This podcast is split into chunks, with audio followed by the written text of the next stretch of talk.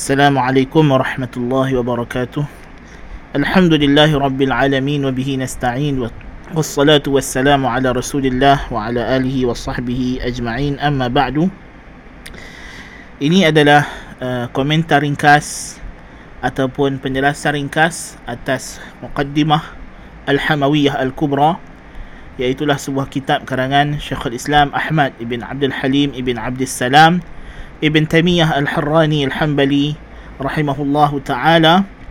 Dan kitab Al-Hamawiyah Al-Kubra ini adalah kitab yang membincangkan tentang tauhid al-asma' was sifat mengikut manhaj ahli sunnah wal jamaah dan dinamakan sebagai Al-Fatwa Al-Hamawiyah kerana ia adalah jawapan ataupun fatwa yang diberikan oleh Syekhul Islam bin Taimiyah rahimahullah kepada soalan yang ditanyakan kepada beliau uh, daripada orang penduduk negeri Hamah. Hamah ini satu tempat di uh, Syria sekarang ini. Dan apa yang kita akan bincangkan di sini adalah mukaddimah ataupun introduction ataupun dia punya uh, pengenalan kitab ataupun uh, apa nama pendahuluan kitab ya kita tidak akan syarahkan ke semua kitab ini tapi pada pengenalan mukaddimah hamawiyah ini pada pendahuluan kitab al-hamawiyah ini mengandungi sejumlah kaedah kaedah berkenaan dengan tauhidul asma'i was sifat dan penjelasan asas berkenaan dengan metodologi yang menjadi pegangan ahli sunnah wal jamaah dan perbezaannya dengan pegangan ahli al-bid'ah wal dalalah golongan ahli bid'ah yang sesat. Jadi kita mulakan بسم الله الرحمن الرحيم. سئل شيخ الإسلام أبو العباس أحمد ابن تيمية وذلك في سنة ثمان وتسعين وستمائة وجرى بسبب هذا الجواب أمور ومحن وهو جواب عظيم النفع جدا. Telah di Bismillahirrahmanirrahim. Telah ditanya Syekhul Islam Abu Abbas Ahmad Ibn Taymiyah pada tahun 698 Hijrah. 698 Hijrah soalan ini ditanyakan kepada Syekhul Islam Ibn Taimiyah dan disebabkan fatwa ini telah berlaku beberapa perkara melibatkan uh, ujian hidup kepada Syekhul Islam Ibn Taimiyah di mana golongan ahli bid'ah tidak berpuas hati dengan fatwa ini yang mendedahkan kepincangan metodologi akidah mereka. Lalu mereka telah berusaha untuk membuat tuhmahan-tuhmahan yang pelbagai dan tuhmahan yang mula dibuat itu bermula di negeri Syria tempat Syekhul Islam Ibn Taimiyah tinggal tetapi usaha mereka gagal. Kemudian mereka uh, bawa Ibn Taimiyah ke Mesir dan dibuatlah tuduhan-tuduhan yang zalim dan dikenakan hukuman yang tidak berasas.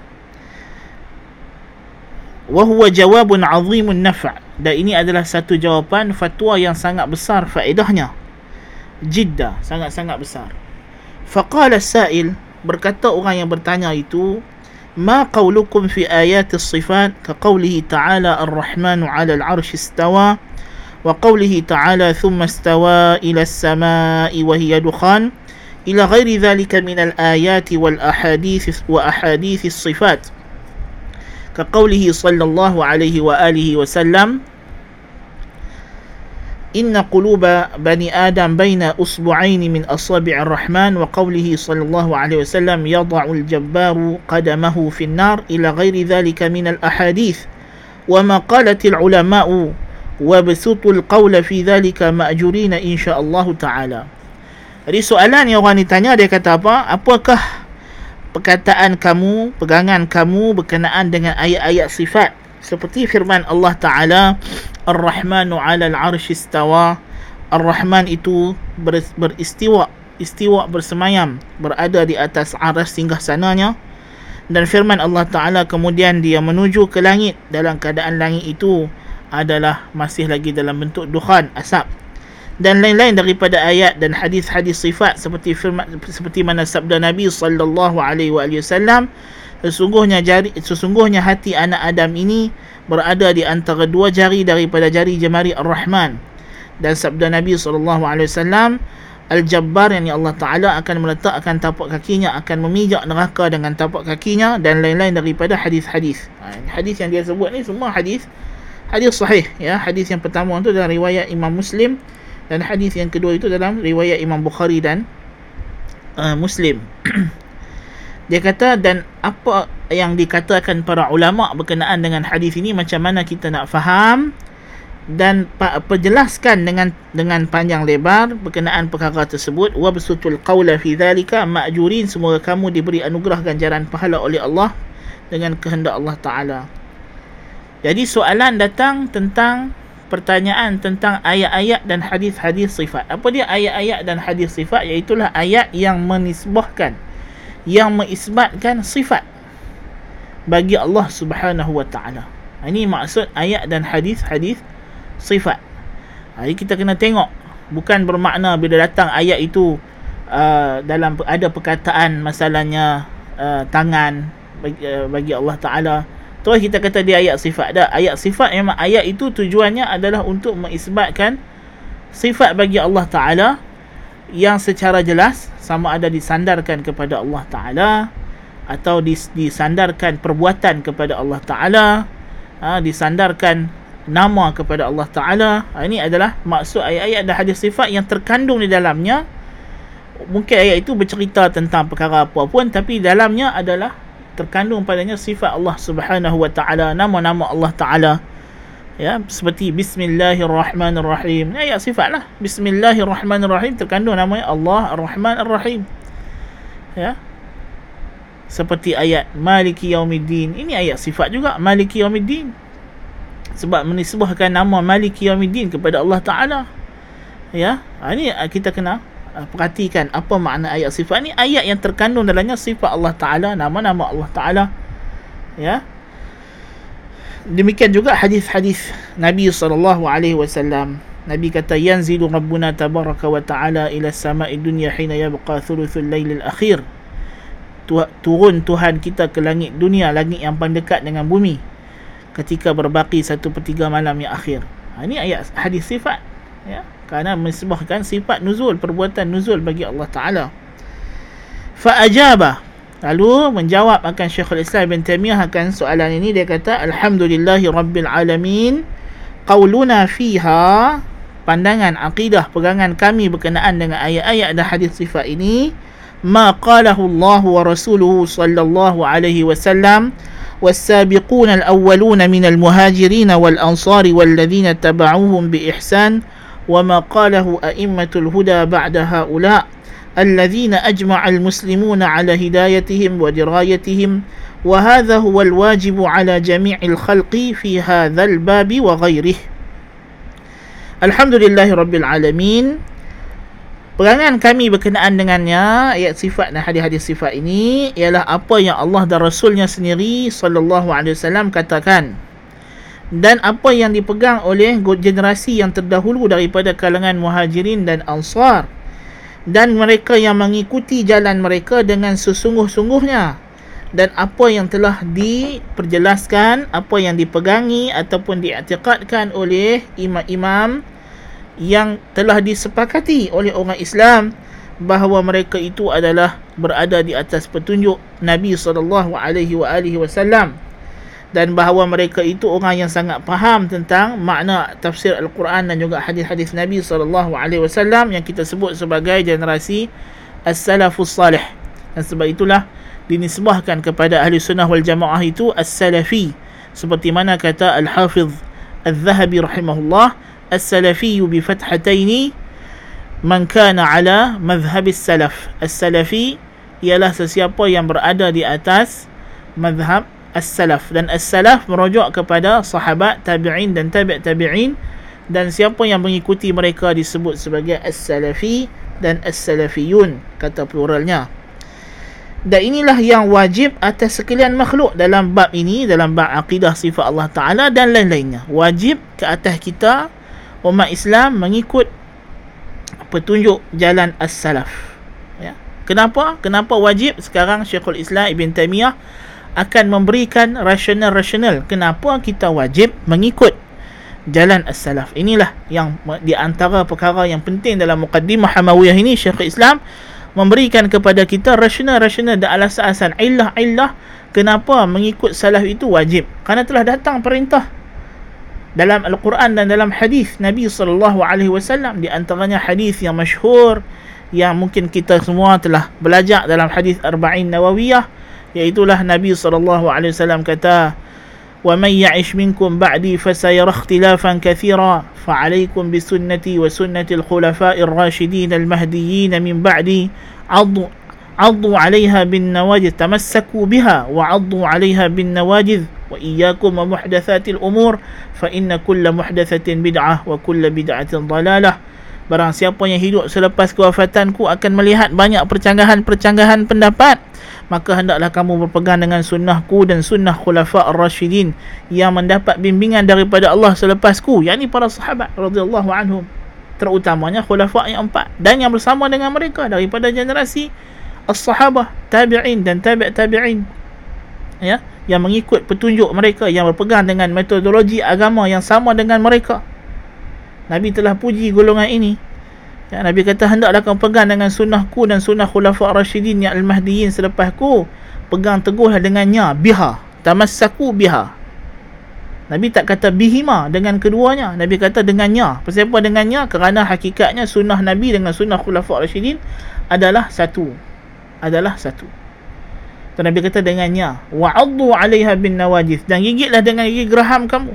Jangan lepas. Pegang sungguh-sungguh dan hati-hatilah kamu perkara-perkara yang diada-adakan dalam agama yang tidak ada panduan daripada mereka ini. Kerana setiap perkara baru yang diadakan dalam agama yakni dipahami daripada siyaqul hadis yang tidak ada panduan daripada sunnah Nabi dan sunnah khulafa rasyidin maka ianya adalah bid'ah dan setiap bid'ah itu menyesatkan. Nabi SAW dah bagi jaminan kepada kita Nabi kata khairun nasi qarni thumma alladhina yalunahum thumma alladhina yalunahum sebaik-baik manusia itu yang hidup di, di, di kurunku. Kemudian yang datang selepas mereka kemudian datang selepas mereka. Ya? Ini maknanya kita disuruh mengikut generasi yang terbaik yang Nabi sendiri dah bagi persaksian bahawa mereka adalah generasi yang terbaik dari segi agama akhlak ya akidah. Ya kita kena ikut mereka شيخ الإسلام كتب فإن الله بعث محمدا صلى الله عليه وسلم بالهدى ودين الحق ليخرج الناس من الظلمات إلى النور بإذن ربهم إلى صراط العزيز الحميد. وشهد له بأنه بعثه داعيا إليه بإذنه وسراجا منيرا. وأمره أن يقول قل هذه سبيلي أدعو إلى الله على بصيرة أنا ومن اتبعني. Kerana sesungguhnya Allah Subhanahu wa taala telah mengutuskan nabi kita Muhammad sallallahu alaihi wasallam membawa al-huda yakni ilmu yang bermanfaat dan dinil haq yakni amalan yang salih untuk mengeluarkan manusia daripada kegelapan kepada cahaya dengan izin daripada Tuhan mereka ke arah jalan agama Tuhan yang maha gagah perkasa lagi maha terpuji dan Allah Taala telah bersaksi untuk baginda bahawasanya dia mengutuskan baginda sallallahu alaihi wasallam menyeru kepada agamanya dengan izin daripadanya. Dan baginda adalah pelita penyuluh yang menerangkan jalan dan memerintahkan supaya baginda memberitahu kepada kita katakanlah olehmu hai Muhammad inilah jalanku agamaku aku menyeru kepada Allah kepada agama Allah mentauhidkan Allah atas basirah atas bukti keterangan yang nyata aku dan mereka yang mengikutku. فمن المحال في العقل والدين أن يكون السراج المنير الذي أخرج الله به الناس من الظلمات إلى النور وأنزل معه الكتاب بالحق ليحكم بين الناس فيما اختلفوا فيه وأمر الناس أن يردوا ما تنازعوا فيه من دينهم إلى ما بعث به من الكتاب والحكمة. إلى ما بعث به من الكتاب والحكمة وهو يدعو إلى الله وإلى سبيله بإذنه على بصيرة وقد أخبر أنه أكمل له ولأمته دينهم وأتم عليهم نعمته محال مع هذا وغيره أن يكون قد ترك باب الإيمان بالله والعلم به ملتبسا مشتبها. فلم يميز بين ما يجب لله من الأسماء الحسنى والصفات العليا وما يجوز عليه وما يمتنع عليه. Perhatikan di sini. Syekhul Islam memberikan kita beberapa rasyid dalil. Yang pertama dia kata, adalah mustahil pada akal dan dari segi syarak. Mustahil pada hukum akal yang logik, yang waras. Mustahil pada hukum syarak yang suci, yang mulia ini. Ha? Untuk pelita petunjuk yang Allah Taala utuskan Nabi kita Muhammad sallallahu alaihi wasallam yang Allah yang Allah utuskan untuk mengeluarkan manusia daripada kegelapan menuju cahaya hidayah dan Allah turunkan bersama dengannya kitab yang penuh membawa kebenaran untuk dia hukum antara manusia dalam setiap perkara yang mereka berbalah akannya. Dan Allah perintahkan supaya manusia mengembalikan segala perkara yang mereka berbalah akannya kepada Allah dan kepada uh, hukum kitab tadi uh, daripada kitab dan hikmah yang inilah kitab dan sunnah Nabi sallallahu alaihi wasallam dan baginda Nabi wasallam ini menyeru kepada Allah dan kepada agamanya dengan izin Allah atas bukti keterangan yang nyata dan Allah juga telah memberitahu bahawa dia telah menyempurnakan bagi baginda dan umat baginda agama mereka dan telah menyempurnakan untuk mereka nikmatnya. So ini adalah beberapa logik yang Syekhul Islam bawa. Kenapa kita wajib beriman? Karena dia kata mustahil. Kalau Allah Ta'ala dah sifatkan Nabi ini sebagai apa? As-sirajul munir. Sebagai pelita penerang yang kalau siapa ikut Nabi sahajalah boleh keluar daripada kegelapan dan menuju kepada cahaya hidayah. Ya? Tidak ada jalan untuk kita keluar daripada kegelapan dan menuju cahaya hidayah melainkan dengan kita ikut jalan Nabi sallallahu alaihi wasallam. Dan Allah turunkan kepada Nabi kita ini kitab yang Allah Taala sifatkan kita ini apa dia? Bil haq, membawa kebenaran semata-mata benar, tidak ada padanya melainkan yang benar. Ya? Untuk apa kita ini diturunkan? Untuk dijadikan panduan hukum yang boleh meleraikan segala pertikaian dan perbalahan dan percanggahan pendapat manusia. Dan Allah perintahkan juga untuk kita merujuk kepada Al-Quran ya ayyuhallazina amanu ati'u Allah wa ati'u ar-rasul wa ulil amri minkum fa in tanaza'tum fi shay'in farudduhu ila Allah war rasul in kuntum tu'minuna billahi wal yawmil akhir dhalika khairun wa ahsanu ta'wila dalam surah An-Nisa Allah Taala bagi tahu bahawa wajib kita taat kepada Allah wajib taat kepada Rasul dan para pemimpin dalam kalangan kita. Tapi kalau berlaku perbalahan perbezaan pandangan dalam kalangan pemimpin hendaklah hukum dan perbezaan pandangan mereka itu diukur dikembalikan ukurannya kepada kitabullah dan sunnah Rasulullah sallallahu alaihi wasallam. Demikian itulah sebaik-baik penyelesaian. So sebaik-baik penyelesaian pertikaian ada pada kita kembali rujuk kepada Quran dan sunnah dan Nabi wasallam ni juga menyeru kepada jalan Allah kepada agama Allah dengan izin Allah. Membawa keterangan yang nyata ala basirah. Ala basirah.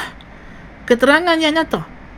Bukti-bukti yang jelas bukannya samar ya dan Allah Taala bagi tahu al-yawma akmaltu lakum dinakum wa atmamtu alaykum ni'mati wa raditu lakum al-islam dina dalam surah al-maidah Allah dah bagi tahu kata agama Islam ni telah sempurna nikmat Allah Taala telah cukupkan nikmat apa nikmat iman dan Islam ini telah disempurnakan oleh Allah Taala tidak ada lagi ruang-ruang kepincangan untuk tambahan, untuk pindaan. Tidak ada. Dia sudah sempurna. Sempurna ni maknanya kita tak boleh tambah, tak boleh kurang, tak boleh pindah. Sebab itulah bid'ah ialah apa-apa yang berbentuk tambahan, pengurangan atau pindaan kepada agama. Kerana agama dah sempurna. Bila kata sempurna, sempurna ni kita tak perlu lagi nak tambah, nak kurangkan, nak pindah apa-apa, tak perlu.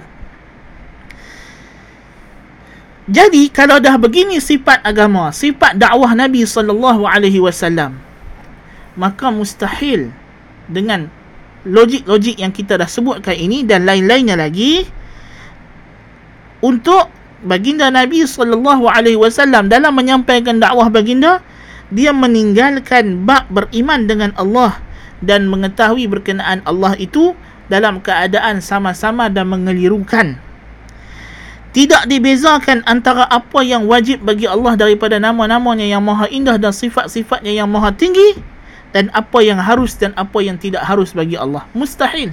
Nabi SAW agamanya disifatkan Allah sebagai petunjuk hidayah yang membimbing manusia daripada kegelapan kepada cahaya yang boleh meleraikan pertikaian bahawa kitab Al-Quran dan Sunnah inilah menjadi panduan rujukan dalam semua pertikaian manusia. Tiba-tiba bab yang paling besar sekali bab yang paling bahaya sekali bab yang paling fundamental sekali paling asas sekali tiba-tiba dibiarkan tidak tidak jelas Itulah bab beriman dengan Allah dan sifat-sifat Allah Subhanahu wa taala. Mustahil untuk Nabi sallallahu alaihi wasallam tinggalkan kita dalam keadaan baginda sallallahu alaihi wasallam tak ajak betul-betul para sahabat radhiyallahu anhum tentang sifat-sifat Allah, nama-nama Allah.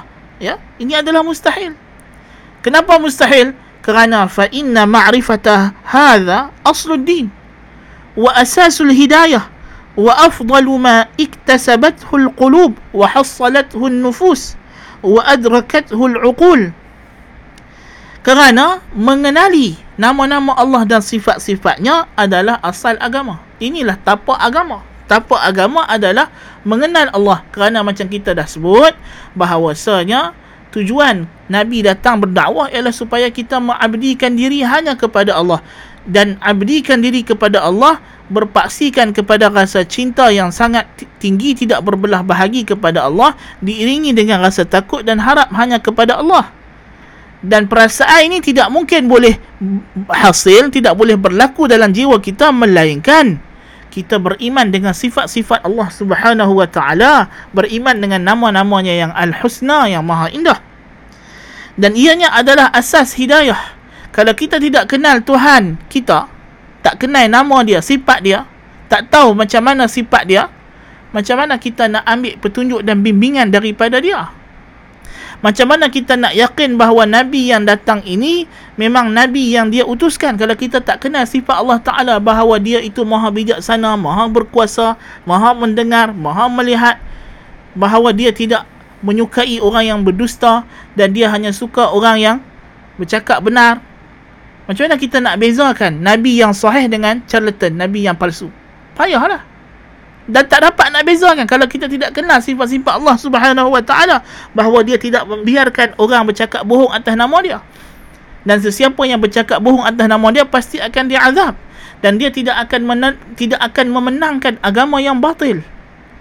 Kalau kita tidak kenal sifat-sifat Allah Ta'ala ni, kita tak mungkin boleh differentiate antara dakwah Nabi yang sebenar dengan mereka yang palsu wa afdalu ma iktasabathu alqulub dan pengetahuan tentang nama-nama Allah adalah ilmu yang paling afdal yang diperolehi oleh jiwa manusia. Kerana dengan itulah dia menjadi tenteram.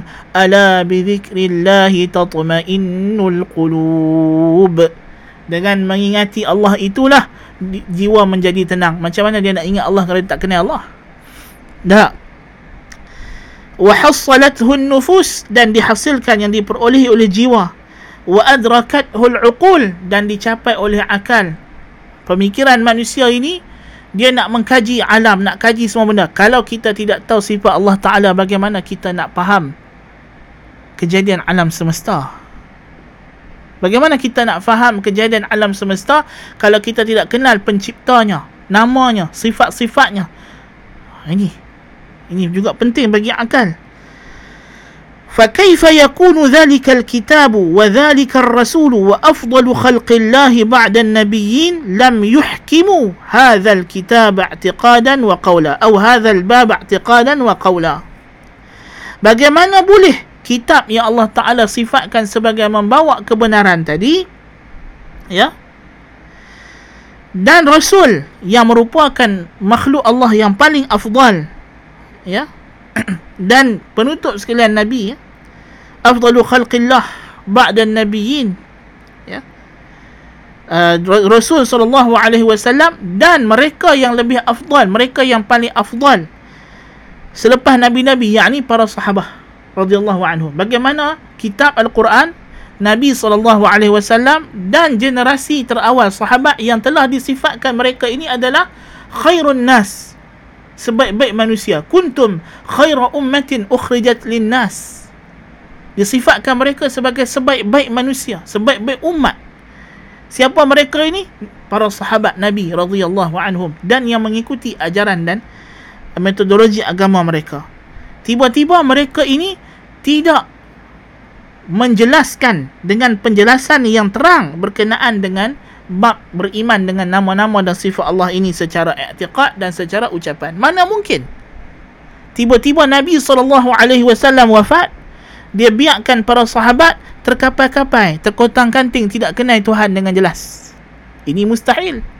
dan tak mungkin sahabat yang duduk melazimi dengan Nabi SAW kalau Nabi menjelaskan kepada mereka dan Nabi ajak kepada mereka tentang nama-nama dan sifat Allah dengan sejelas-jelasnya takkanlah tiba-tiba para sahabat ini tidak faham atau tidak menjelaskannya kepada kita sedangkan mereka adalah orang yang paling bersungguh-sungguh untuk menyampaikan agama Allah Subhanahu wa taala ومن المحال أيضا أن يكون النبي صلى الله عليه وسلم قد علم أمته كل شيء حتى الخراءة وقال تركتكم على البيضاء ليلها كنهارها لا يزيغ عنها بعدي إلا هالك وقال فيما صح عنه أيضا ما بعث الله من نبي إلا كان حقا عليه أن يدل أمته على خير ما يعلمه لهم وينهاهم عن شر ما يعلمه لهم.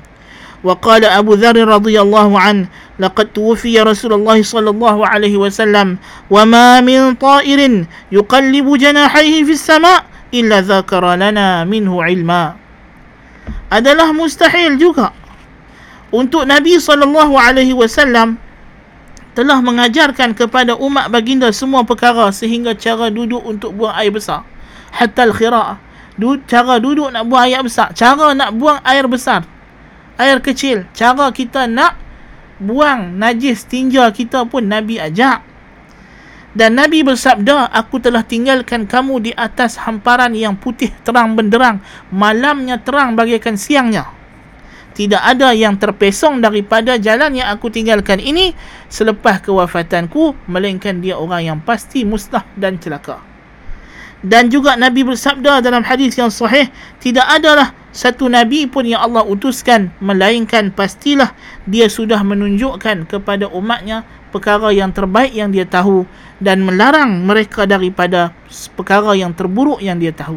Tidak ada nabi melainkan dia sudah mencurahkan segala tenaganya untuk yang terbaik, the best. Ya. Dan kata Abu Dzar radhiyallahu an telah wafat Rasulullah sallallahu alaihi wasallam sedangkan tidak ada burung yang mengepakkan sayapnya di langit melainkan Nabi sallallahu alaihi wasallam telah ajarkan kepada kami berkenaan ilmu tentangnya yakni apa yang halal apa yang haram daripada burung tersebut. Wa qala Umar bin Al-Khattab radhiyallahu anhu قام فينا رسول الله صلى الله عليه وسلم مقاما فذكر بدء الخلق حتى دخل أهل الجنة منازلهم وأهل النار منازلهم حفظ ذلك من حفظه ونسيه من نسيه رواه البخاري kata Umar bin Al-Khattab radhiyallahu an dalam hadis yang diriwayatkan oleh Al-Bukhari Nabi sallallahu alaihi wasallam berkhutbah kepada kami lalu baginda menceritakan daripada permulaan penciptaan alam ini sehinggalah apa yang berlaku daripada ahli syurga masuk ke syurga dan ahli neraka masuk ke dalam neraka ingatlah siapa yang ingat dan lupalah siapa yang lupa. Ini semua benda Nabi dah cerita nak habaq mai kat sini. Muhalun ma'a ta'limihim kulla shay'in lahum fihi manfa'atun fid din wa in daqqat أن يترك تعليمهم ما يقولونه بألسنتهم ويعتقدونه بقلوبهم في ربهم ومعبودهم رب العالمين الذي معرفته غاية المعارف وعبادته أشرف المقاصد والوصول إليه غاية المطالب بل هذا خلاصة الدعوة النبوية وزبدة الرسالة الإلهية. فكيف يتوهم من في قلبه أدنى مسكة من إيمان وحكمة؟ ألا يكون بيان هذا الباب قد وقع من الرسول صلى الله عليه وسلم على غاية التمام إذا كان قد وقع ذلك منه فمن المحال أن يكون خير أمته وأفضل قرونها قصروا في هذا الباب زائدين فيه أو ناقصين عنه Jadi kalau kita dah tahu benda ni mustahil dalam keadaan Nabi sallallahu alaihi wasallam telah mengajarkan kepada mereka segala perkara yang bermanfaat untuk agama mereka walaupun ianya perkara yang terperinci ter, yang detail yang halus seperti cara duduk nak berak nak buang kencing ya. Cara nak binatang apa yang halal burung di langit mana yang halal mana yang haram semua benda Nabi ajar Nabi cerita daripada permulaan alam ini diciptakan sampailah peristiwa-peristiwa hari kiamat apa yang akan berlaku. Nabi cerita semua dalam keadaan Nabi dah cerita macam ni mustahil lah untuk Nabi tinggal. Para sahabat baginda Nabi tak cerita dekat mereka apa yang sepatutnya mereka cakap dan mereka iktiqadkan berkenaan Tuhan mereka. Yang merupakan sembahan mereka Tuhan sekalian alam yang mengenali Tuhan ini adalah kemuncak segala ilmu dan mengabdikan diri kepadanya adalah setinggi-tinggi tujuan yang hendak kita capai dan sampai kepada Allah sampai kepadanya ia adalah kemuncak segala tujuan. Tujuan kita nak sampai kepada Allah nak jumpa Allah di hari akhirat. Bahkan mengenali Allah ini ini adalah khulasah ini adalah intipati intisari dakwah para nabi sekaliannya. Dan intipati risalah mesej ketuhanan. Ya. Tuhan dah utus segala rasul adalah untuk kita kenal dia kenal nama dia kenal sifat-sifat dia maka bagaimana boleh orang yang dalam jiwanya ada sekelumit iman dan kecerdikan. Orang yang ada iman dan ada akal yang waras, tak mungkin dia boleh menyangka bahawa penjelasan berkenaan bab ini ya tidak berlaku daripada arah Rasul sallallahu alaihi wasallam dengan cara yang paling sempurna. Tak mungkin. Bukan sahaja tak bukan sahaja kita tak boleh kata Nabi SAW tidak menjelaskan bahkan kita tak boleh kata Nabi tidak menjelaskan dengan yang paling sempurna. Bahkan penjelasan Nabi lah yang paling sempurna. The perfect explanation about God about divine datang daripada Nabi SAW kerana inilah tugas asasi baginda dan kalau kita kata Nabi tidak buat penjelasan ini dengan yang terbaik makna Nabi tak menyampaikan dakwah dengan terbaik. Allahul Musta'an. Iza kana qad waqa'a dhalika minhu famin al-muhal dan kalau kita dah kata Nabi telah menjelaskan penjelasan tentang sifat Allah dengan terbaik dengan paling sempurna yang tidak mungkin ada orang lain. Boleh menerangkan boleh menjelaskan tentang sifat Allah taala lebih baik daripada Nabi sallallahu alaihi wasallam. Dan sudah tentu orang yang beriman akan terima benda ni. Kalau begitu mustahil juga untuk generasi yang selepas itu iaitulah para sahabat yang Nabi dah sifatkan mereka adalah khairun nas qarni. Generasi yang terbaik. Ya? Untuk mereka ini cuai dan mengabaikan bab beriman dengan Allah ini dengan menambah atau mengurangkan bab keimanan kepada nama-nama dan sifat-sifat Allah tak mungkin ثم من المحال أيضا أن تكون القرون الفاضلة القرن الذي بعث فيهم رسول الله صلى الله عليه وسلم ثم الذين يلونهم ثم الذين يلونهم كانوا غير عالمين وغير قائلين في هذا الباب بالحق المبين dan mustahil juga generasi yang terbaik ini generasi para sahabat tabi'in dan tabi' tabi'in yang Nabi dah persaksikan mereka ini adalah sebaik-baik kurun sebaik-baik manusia tidak tahu jahil tak mungkin mustahil mereka jahil kerana kita ambil agama daripada mereka kalau mereka jahil macam mana kita boleh tahu Kita hanya tahu apa yang mereka ajarkan kepada kita. Ya? Dan mustahil juga mereka tak bercakap langsung dalam bab ini dengan cara yang hak yang nyata. Mustahil mereka tak bercakap dan mustahil kalau mereka bercakap mereka tak bercakap dengan kebenaran yang nyata.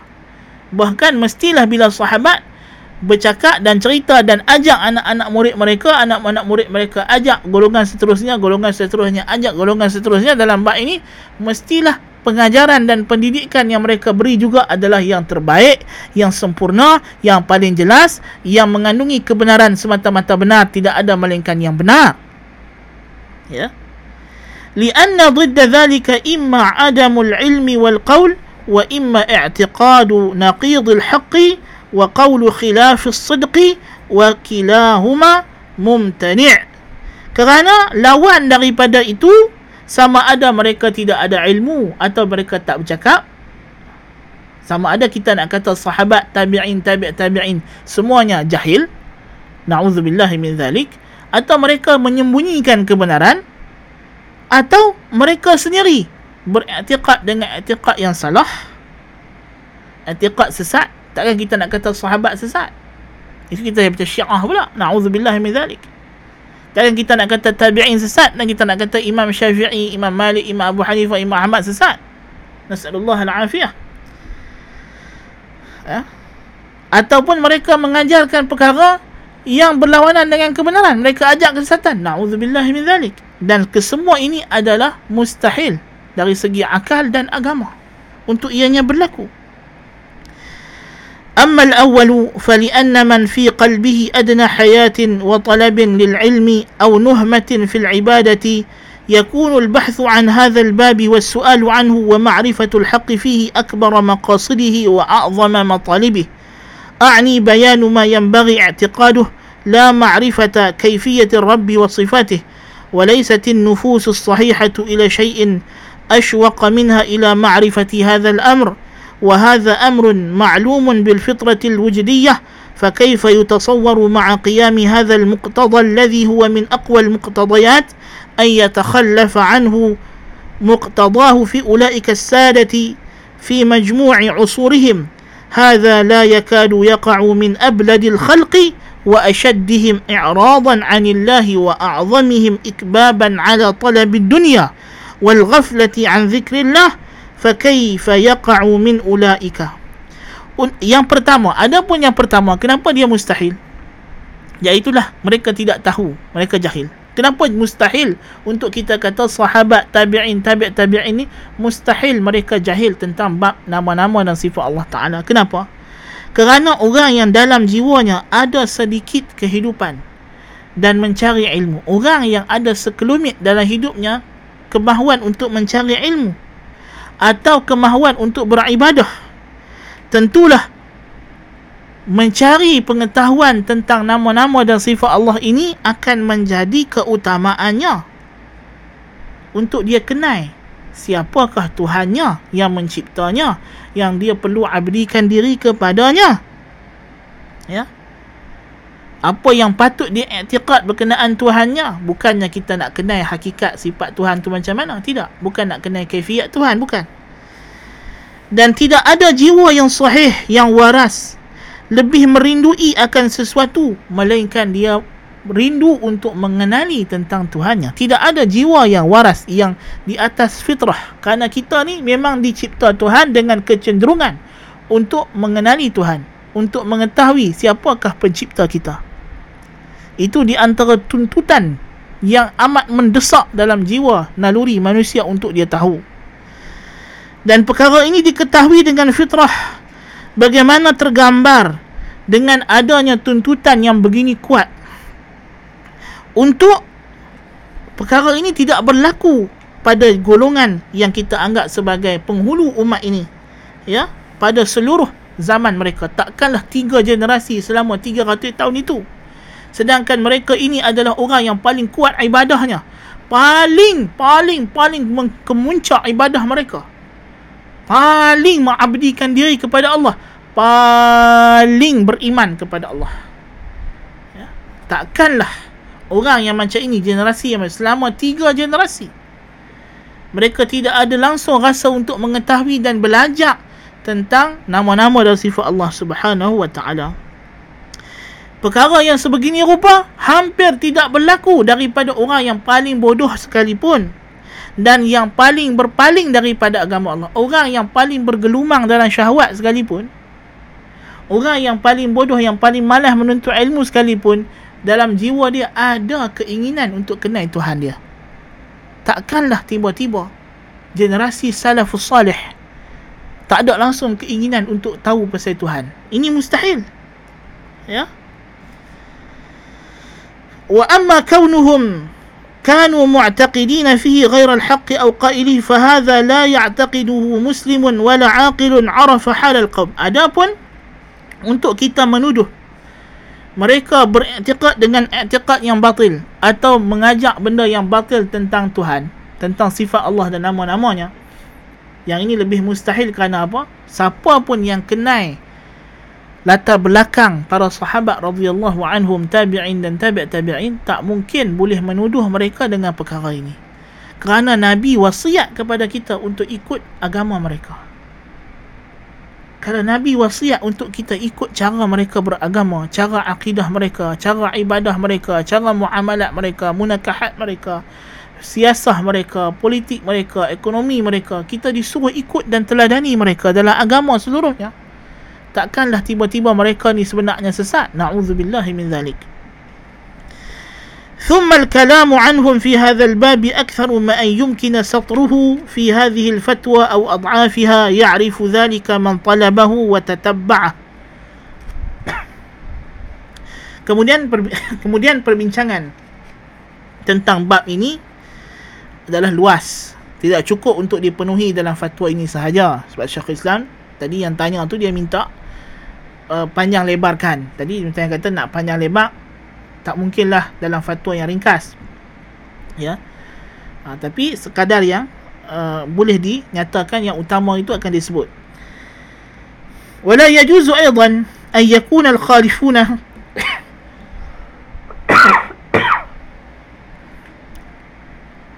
ولا يجوز أيضا أن يكون الخالفون أعلم من السالفين كما يقوله بعض الأغبياء ممن لم يقدر قدر السلف ممن لم يقدر قدر السلف بل ولا عرف الله ورسوله والمؤمنين به حقيقة المعرفة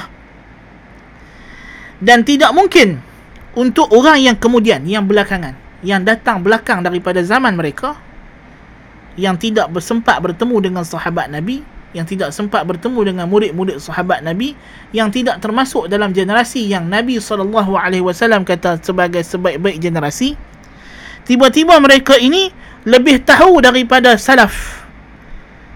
Seperti yang didakwa oleh sebahagian golongan yang bodoh yang tidak memuliakan generasi salaf. Bahkan dia tidak kenal Allah dan Rasulnya dan orang beriman dengan Allah dan Rasulnya dengan sebenar-benar. Pengenalan yang diperintahkan al-ma'muri biha min anna tariqat salaf aslam wa tariqat al-khalafi a'lam wa ahkam. Mereka mendakwa golongan bodoh ni Ibn Taymiyah kata mereka dakwa apa? Mereka kata jalan salah tu lebih selamat tapi jalan khalaf itulah yang lebih cerdik dan lebih bijak. Dakwaan yang begini Syekhul Islam kata dibuat oleh golongan yang tidak mengenali kedudukan salafus salih dan menyangka bahawa golongan yang belakangan yang membelakangi wahyu lebih pandai dan lebih cerdik daripada sahabat tabi'in dan tabi' tabi'in.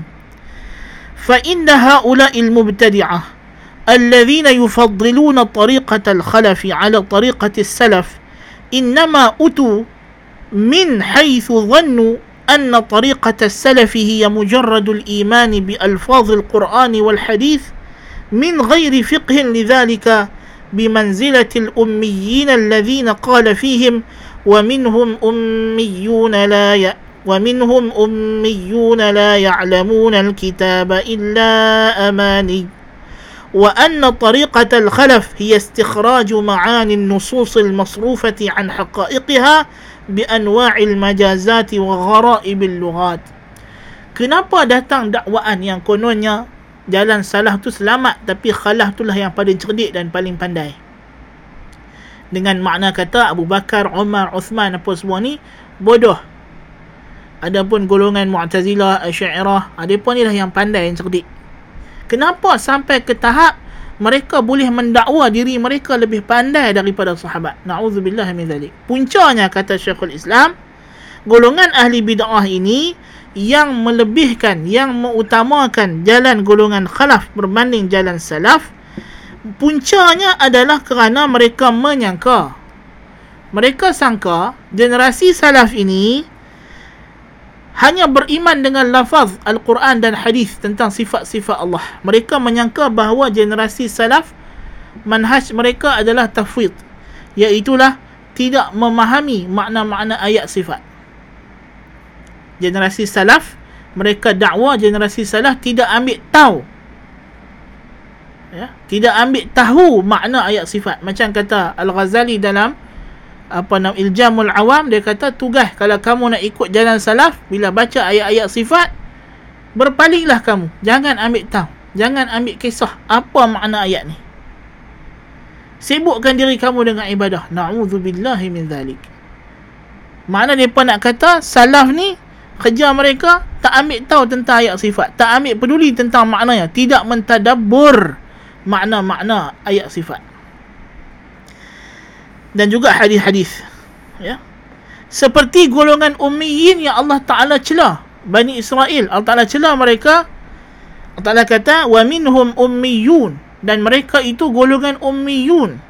La ya'lamuna al-kitaba illa amani mereka tidak mengenali kitab mereka melainkan baca saja. Allah Ta'ala celah ahli kitab Yahudi dan Nasrani kerana mereka hanya tahu baca kitab tapi tak faham. Adakah kita nak pisamakan Abu Bakar, Umar, Uthman, Ali radhiyallahu anhum, as-sahabah radhiyallahu anhum, at-tabi'in radhiyallahu anhum, at-tabi' tabi'in radhiyallahu tabi' tabi'in radhiyallahu anhum? Adakah kita nak pi kata ulama-ulama yang besar ini seperti golongan Yahudi, ulama Yahudi yang hanya tahu baca tapi tak faham satu apa pun daripada ayat-ayat yang mereka baca. Nauzubillah min zalik. Dan mereka pula menyangka dah depa tuduh generasi salah dengan tuduhan yang pertama kata generasi salah ni tak ambil tahu tentang makna ayat-ayat sifat. Tak ambil tahu tentang ayat-ayat Al-Quran yang berkaitan dengan sifat Allah dan hadis-hadis yang berkaitan dengan sifat Allah. Itu tuduhan yang pertama yang dia buat kepada salaf. Kemudian, mereka mendakwa pula. Kata golongan khalaf lah yang pergi mencari makna-makna ayat ini dan mengeluarkan maknanya daripada kedudukan yang asal dengan pelbagai jenis metafora dan majaz dengan bahasa-bahasa kiasan yang pelik-pelik dan bahasa yang pelik-pelik yang orang Arab sebelum itu pun tak pernah dengar dan tak pernah faham. Takwil-takwil yang dibuat oleh ahli kalam ini kalau orang Arab, sahabat, tabi' tabi'in dan tabi' tabi' hidup balik mereka tidak faham apa yang takwilan yang dibuat oleh golongan khalah ni. Ya. Kerana tak mengikut neraca bahasa Arab yang asli yang tulen yang dituturkan oleh Nabi saw dan para sahabat رضي الله عنهم. فهذا الظن الفاسد أوجب تلك المقالة التي مضمونها نبذ الإسلام وراء الظهر وقد كذبوا على طريقة السلف وضلوا في تصويب طريقة الخلف فجمعوا بين الجهل بطريقة السلف في الكذب عليهم وبين الجهل والضلال بتصويب tariqatil khalaf. Jadi apa kesudahan golongan ahli bid'ah ini? Disebabkan sangkaan yang rosak ini menyebabkan mereka mengucapkan ucapan yang karut tadi. Bahawa jalan salah lebih selamat, jalan khalaf lebih pandai dan lebih cerdik.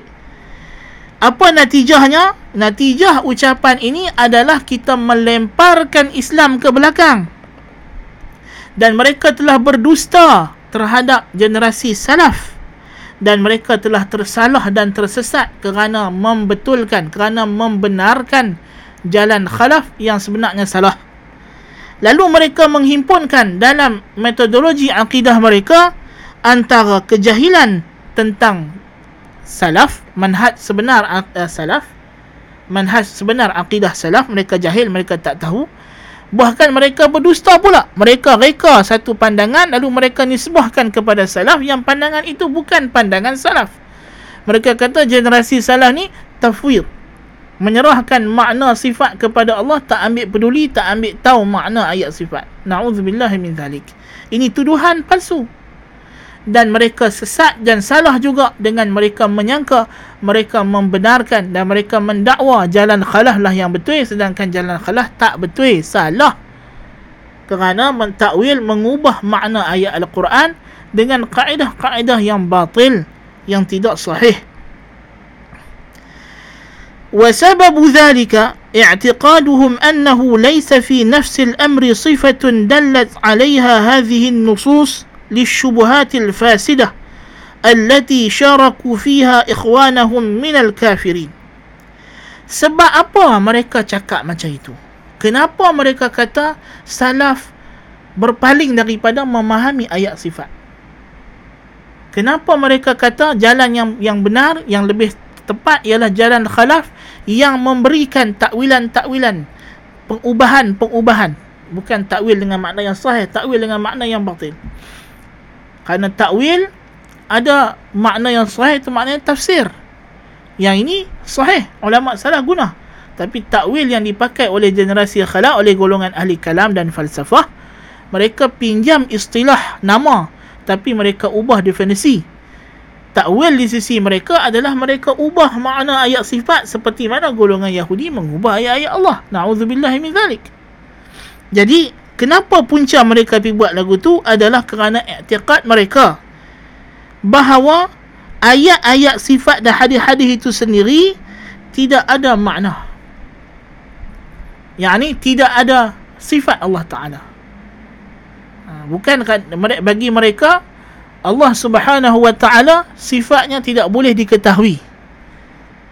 Cuma Allah Ta'ala turunkan ayat-ayat ini adalah untuk orang awam. Orang awam yang akal mereka menurut dakwaan mereka tak setaraf dengan akal ahli kalam dan falsafah yang tak boleh nak faham tentang Tuhan melainkan dengan cara disifatkan Tuhan itu dengan sifat-sifat yang tersebut dalam Quran dan Sunnah. Tetapi hakikatnya Tuhan itu sendiri tidak ada sifat-sifat yang disebutkan. Ini adalah tasrih yang dinyatakan sendiri oleh oleh golongan ahli falsafah. Dan sejumlah sebahagian ahli kalam yang besar-besar seperti Al-Amidi, Fakhrul Razi ya. Mereka sendiri mengakui perkara ini. Bagi mereka sebenarnya Allah Subhanahu Wa Taala tidak pun bersifat seperti yang disebut dalam Quran dan Sunnah. Cumanya Tuhan cerita macam tu hanya untuk orang awam i'tiqad. Jadi kita yang ahli kalam yang dah cerdik ni depa kata, ahli falsafah yang dah bijaksana ni konon-kononnya yang mereka perasan diri mereka macam tu kita tak perlu lagi nak ikut seperti yang Al-Quran dan Sunnah kata. Sebab yang tu untuk orang awam. Syubahat-syubahat yang rosak disebabkan syubahat-syubahat keraguan-keraguan yang rosak yang mereka berkongsi dengan saudara-saudara mereka daripada orang kafir. Yang mana syubahat ni mereka ambil daripada orang kafir. Daripada ahli falsafah Yunani penyembah berhala فلما اعتقدوا انتفاء الصفات في نفس الأمر وكان مع ذلك لا بد للنصوص من معنى بقوا مترددين بين الإيمان باللفظ وتفويض المعنى وهي التي يسمونها طريقة السلف وبين صرف اللفظ إلى معان إلى معان بنوع تكلف هي التي وهي التي يسمونها طريقة الخلف. فصار هذا الباطل مركبا من فساد العقل والكفر بالسمع فإن النفي إنما اعتمدوا فيه على أمور عقلية ظنوها بينات وهي شبهات والسمع حرفوا فيه الكلام عن مواضعه. Kata Syekh Islam apabila mereka beriktikad bahawa sifat itu sendiri tidak ada dan dalam masa yang sama mereka depa sedar bahawa nas al-Quran mesti ada makna. Sebab telah menjadi ijma' kaum muslimin tak boleh ada ayat al-Quran yang tidak ada makna pada dirinya sendiri. Ya? Mustahil. Maka mereka pun kekallah teragak-agak antara nak beriman dengan lafaz dan menyerahkan maknanya kepada Allah Taala tanpa kita bincang apa maknanya. Kita kata Allah Taala sahajalah yang mengetahuinya yang mereka namakan sebagai tafwid yang mereka nisbahkannya sebagai inilah mazhab salaf ataupun mereka hendak mengalihkan makna lafaz itu kepada makna-makna lain dengan susah payah yang mereka namakan jalan khalaf. Lalu jadilah kebatilan ini terbina daripada rosaknya akal kerosakan akal akal yang rosak kerana mereka mendapat gambaran yang salah tentang hakikat sebenar mazhab salaf dan kufur dengan wahyu. Logik yang rosak pertama sekali akidah mereka ini tidak dibina di atas logik yang sahih. Dan yang kedua ia dibina di atas kekufuran dengan wahyu. Kerana menafikan. Ha? fa inna nafya inna ma'tamadu fihi ala umurin aqliyah. Kerana dalam mereka menafikan sifat-sifat Allah Ta'ala tadi mereka bersandar kepada beberapa kiasan ataupun analogi pandangan-pandangan akal mereka sendiri yang mereka sangka ianya adalah akal yang waras tetapi hakikatnya ianya adalah syubhat yang rosak ahli kalam mereka buat kaedah-kaedah. Lalu mereka kata inilah dia akal yang waras. Kalau siapa nak akal yang waras kena ikut kaedah kami. Kamilah ahli logik. Kamilah orang yang waras pemikiran. Tetapi hakikatnya kaedah yang mereka buat itu sebenarnya adalah syubhat. Sebenarnya adalah keraguan-keraguan yang tidak betul pun. Bukannya akal yang waras ianya akal yang tidak waras. Manakala wahyu pula mereka telah mengubahnya daripada duduk kalimah yang sebenar daripada makna yang sebenar dan ini adalah kekufuran mengubah makna al-Quranul Karim secara batil ini adalah kekufuran فلما بنى أمرهم على هاتين المقدمتين الكفريتين كانت النتيجة استجهال السابقين الأولين واستبلاههم واعتقاد أنهم كانوا قوما أميين بمنزلة الصالحين من العامة لم يتبحروا في حقائق العلم بالله ولم يتفطنوا لدقائق العلم الإلهي وأن الخلف الفضلاء حازوا قصب السبق قصب السبق في هذا كله.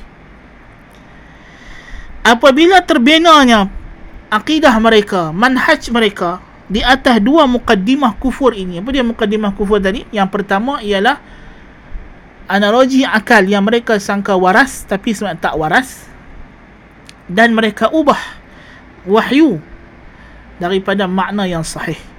Ya, ini dua mukaddimah kufur. Yang terbina di atasnya mazhab al-khalaf ataupun aliran khalaf dalam masalah sifat-sifat Allah Taala.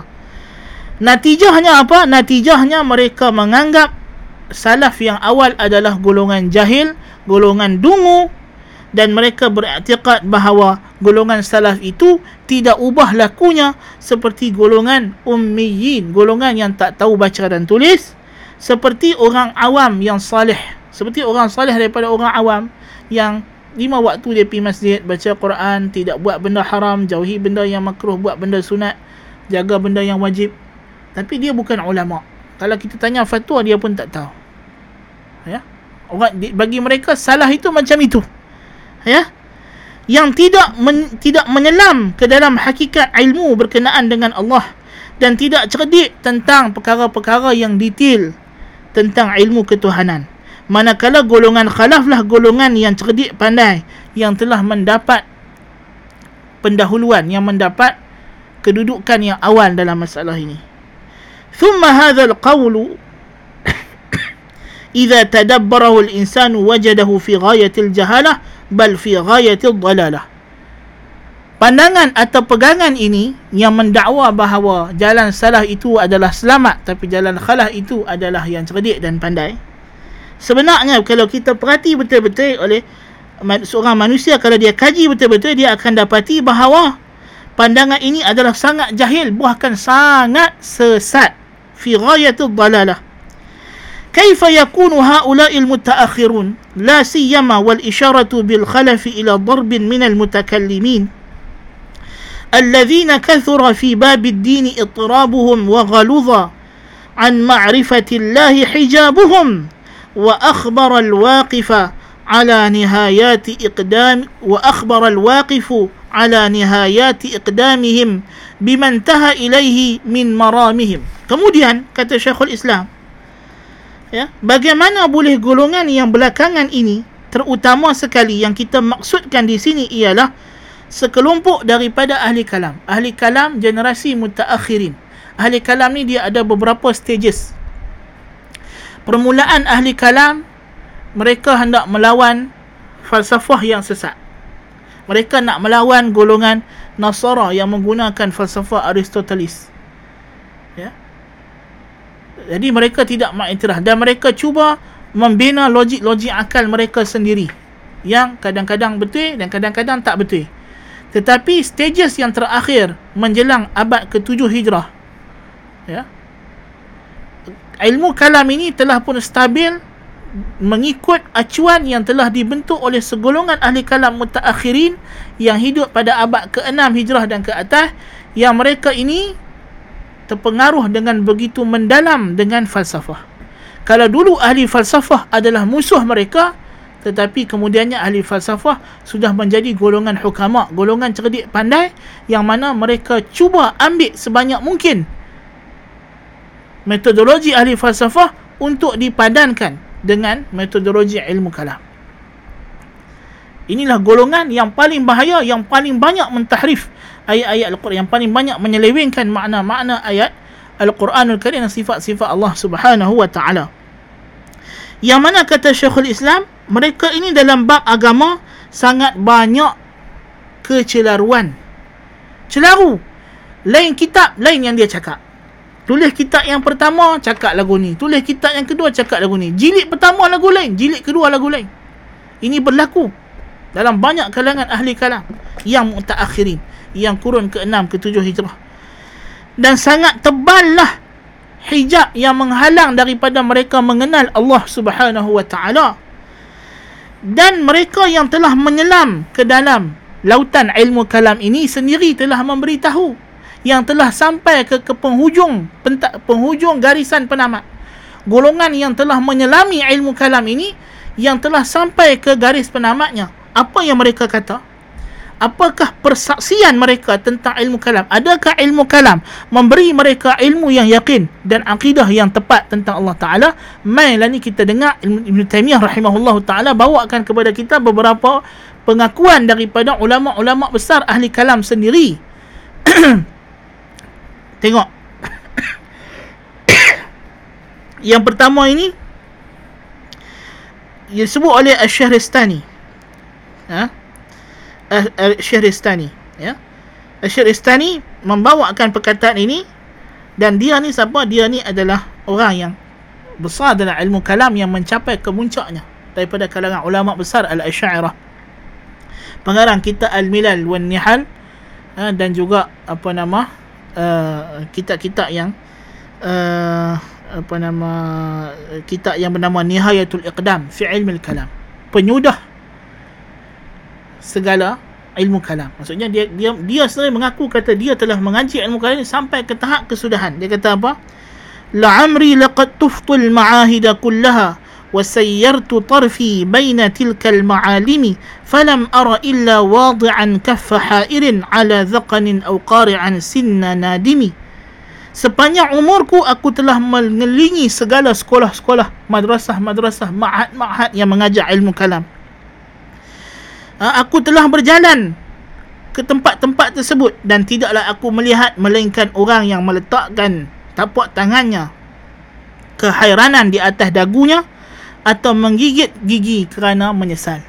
Aku dapati orang ilmu kalam ni setelah aku berkawan dengan mereka, duduk dengan mereka, belajar sekali dengan mereka, kesudahan mereka apa dia? Sama ada heran, tak tahu mana satu yang betul ataupun menyesal. Kesudahannya menyesal belajar ilmu kalam.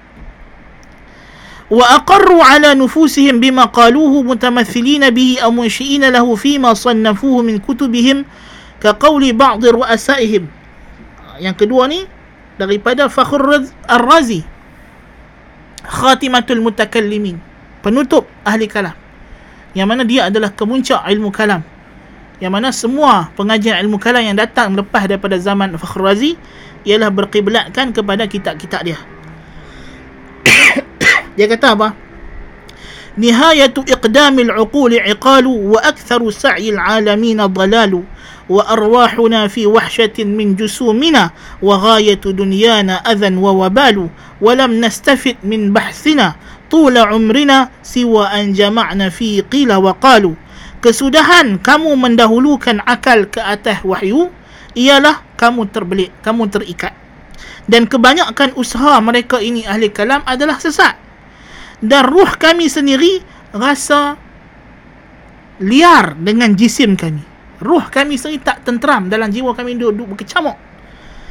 Dan kemuncak hidup dunia kami adalah kesakitan dan penyesalan. Dan kami tidak mendapat sebarang faedah daripada perbincangan yang kami duduk bincang tentang ilmu kalam ini sepanjang hidup kami melainkan kami himpunkan orang tu kata, orang ni kata. Tu je. Tak ada kebenaran yang didapati. لقد تأملت الطرق الكلامية والمناهج الفلسفية فما رأيتها تشفي عليلا ولا تروي غليلا aku dah tengok semua manhaj ahli kalam dan ahli falsafah dan aku dapati tidak ada satu pun daripadanya yang boleh menyembuhkan penyakit atau menghilangkan dahaga wa ra'aitu aqrab at-turuqi tariqat al-Quran dan aku dapati jalan yang paling tepat ialah jalan Al-Quran aqra'u fil ithbati ar-rahmanu 'ala al-'arsy istawa. Aku baca dan aku tetapkan firman Allah Ar-Rahmanu 'alal 'arsy istawa. Ilaihi yas'adul kalimut thayyib kepada janganlah naik kalimah-kalimah yang baik waqra wa aqra'u fin nafi. Dan aku baca berkenaan dengan menafikan kekurangan daripada Allah. Laisa kamithlihi syai'un wa huwas samiul basir wa la yuhituna bihi ilma wa man jarraba mithla tajribati 'arafa mithla ma'rifati. Siapa yang mengalami macam yang aku alami dia pun tahu apa yang aku cakap ni. Betul kata kata Razi Allahu akbar. Wa yaqulu al-akharu minhum dan kata lagi yang lain iaitu Imamul Haramain Abu al-Ma'ali al-Juwaini bapa ilmu kalam dia kata apa laqad khuttu al-bahr al-khidam wa taraktu ahla al-islam wa ulumahum wa khuttu fi alladhi nahawni anhu wal ana illam yatadarakni rabbi bi rahmatin minhu fal wailu li fulan wa ha ana dha amutu ala aqidati ummi Aku telah menyelam ke dalam lautan yang dalam dan aku tinggalkan ahli Islam dan ilmu mereka, yakni ilmu Quran dan Sunnah.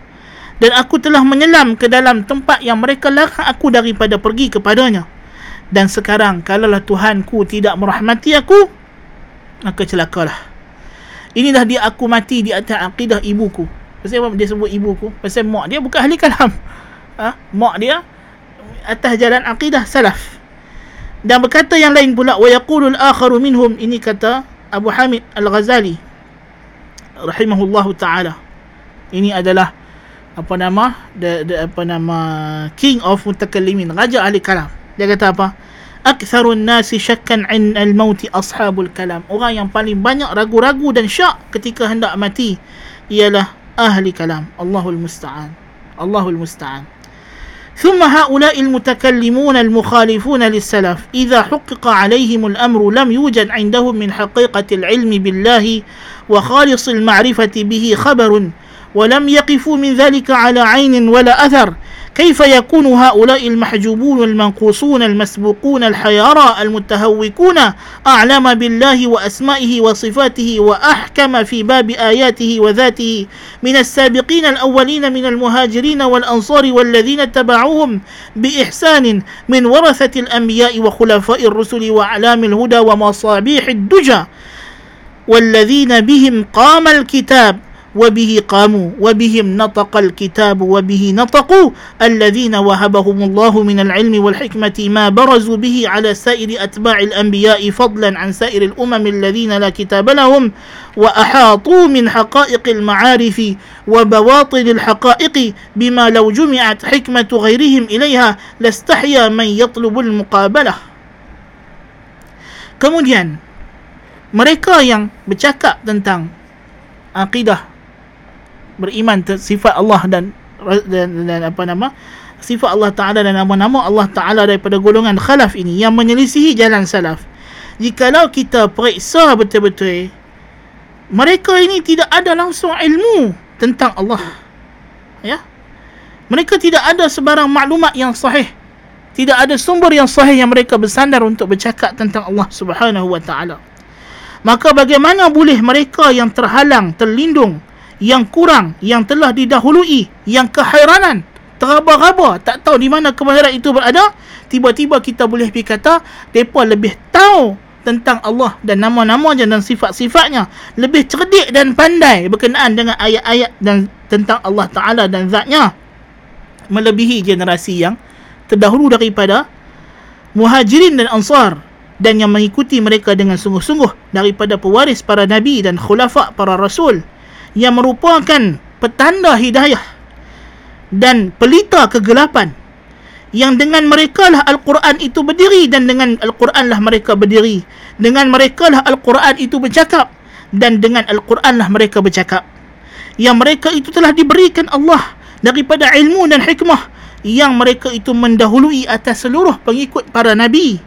Apatah lagi umat-umat yang tidak ada Nabi yang tidak ada kitab. Yang ini golongan ahli falsafah Yunani dan sebagainya. Kalau para sahabat ini dianggap pengikut Nabi yang paling alim, yang paling tahu tentang Tuhan. sahabat Nabi kita. Melebihi sahabat-sahabat Nabi-Nabi dan Rasul-Rasul yang lain. Apatah lagi dibandingkan mereka ni dengan golongan umat manusia yang bukan pengikut Nabi. Ya. Dan mereka telah mengetahui pelbagai hakikat ilmu pengetahuan yang kalau dihimpunkan pengetahuan dan kebijaksanaan mereka tentulah akan malu orang yang cuba nak buat perbandingan. Orang yang minta nak buat perbandingan tu akan malu kerana memang tak ada banding langsung keilmuan para generasi salah ini nak dibandingkan dengan mana-mana orang cerdik pandai dalam alam ini. ثم كيف يكون خير قرون الأمة أنقص في العلم والحكمة لا سيما العلم بالله وأحكام آياته وأسمائه من هؤلاء الأصاغر bin nisbati ilaihim. Bagaimana juga kemudiannya kita nak pi kata bahawa umat yang paling baik generasi terbaik umat Muhammad sallallahu alaihi wasallam lebih kurang ilmu mereka. Ilmu mereka kurang. Kebijaksanaan mereka kurang. Terutamanya ilmu berkenaan dengan Allah dan hukum hakam ayat-ayatnya dan nama-namanya dibandingkan dengan golongan kerdil. Yang ini golongan mutaakhirin ahli bid'ah. Macam mana kita boleh pi dakwah kata ilmu Abu Bakar, Umar, Uthman, Ali sahabat tabi'in, tabi' tabi'in. Ilmu Imam Ash-Syafi'i, Imam Malik, Imam Ahmad, Imam Abi Hanifah.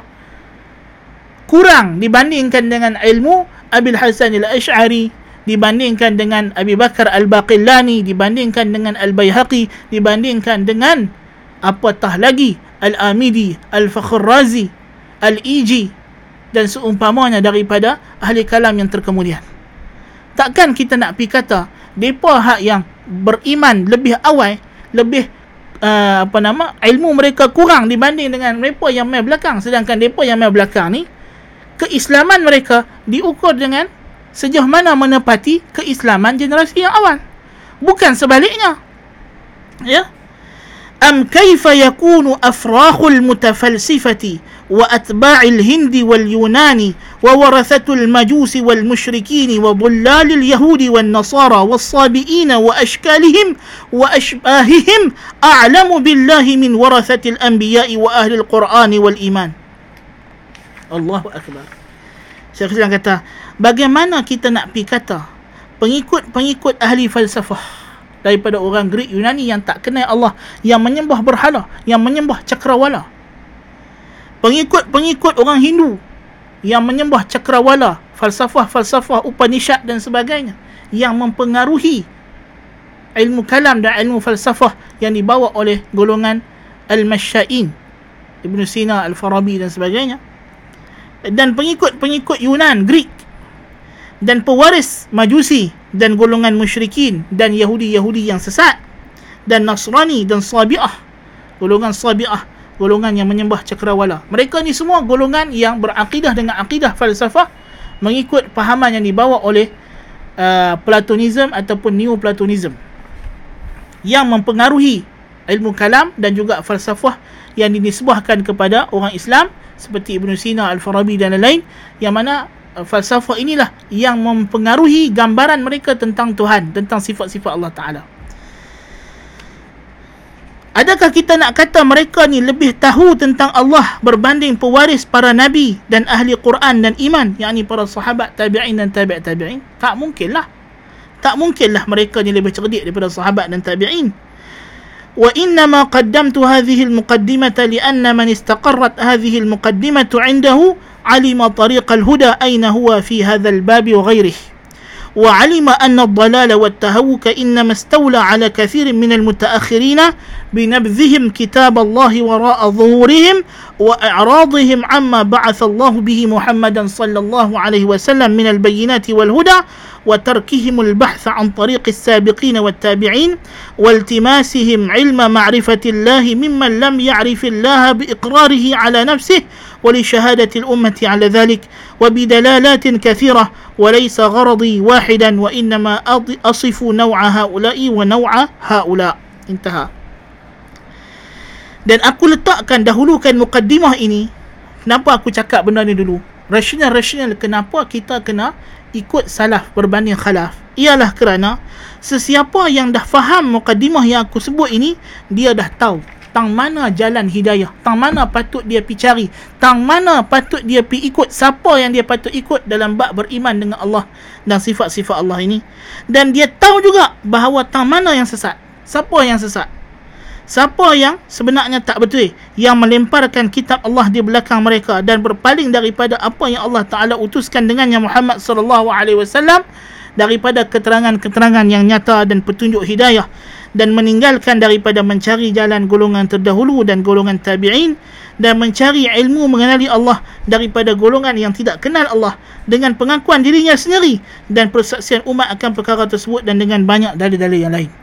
Tak patut kita pergi cari pengetahuan tentang Allah daripada golongan yang terang-terang dia sendiri mengaku kata dia pun heran.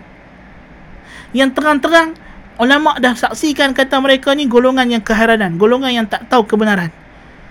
Ya. Yang terang-terang mereka ini tidak mengikut jalan-jalan yang sebenarnya yang dibawa oleh Nabi dan para sahabat dan tabi'in dengan banyak bukti-bukti yang nyata.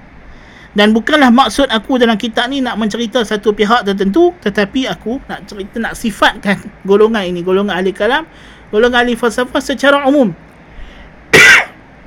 Ya. Jadi Ibn Taymiyah nak cerita kepada kita secara umum metodologi.